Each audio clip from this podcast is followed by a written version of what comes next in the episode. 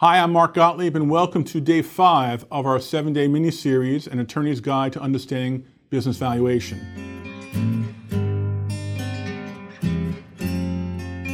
In today's session, we're going to talk about valuation discounts. There are two primary discounts I want to share with you.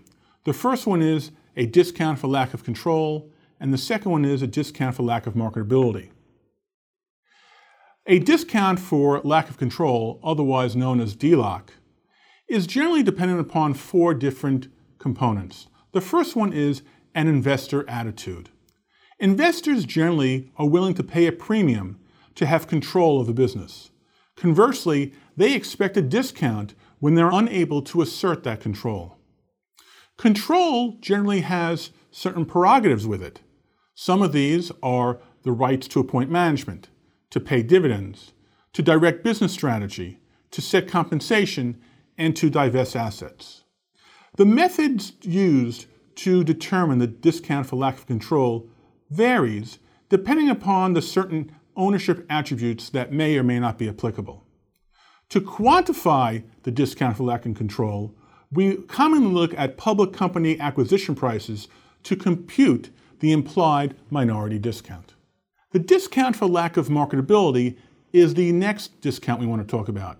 In this instance, marketability is defined as the ability to convert the investment or the business into cash, and generally that conversion happens in three days or less.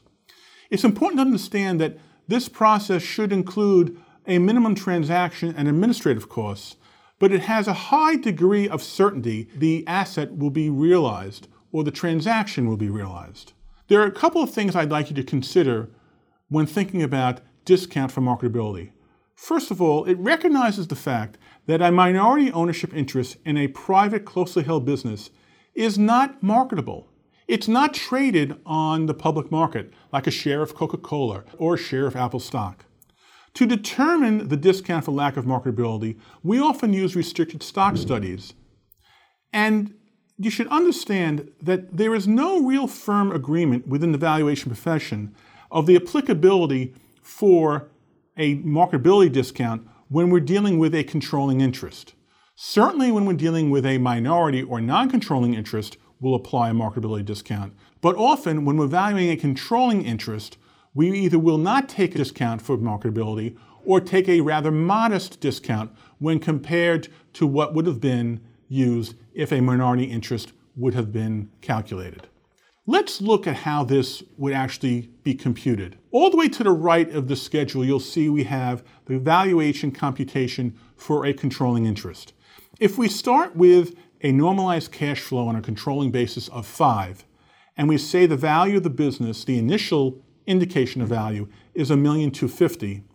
If we're valuing a controlling interest, we don't take a discount for control, but if we take a discount, a modest discount for marketability, let's say 10%, the value of the entire business on a control basis will be $1,125,000. Conversely, if we're looking to value now a 33% interest in the same business, let's go back to the normalized cash flow on a controlling basis and use the same multiple of 5. Again, our initial indication of value is $1,250,000.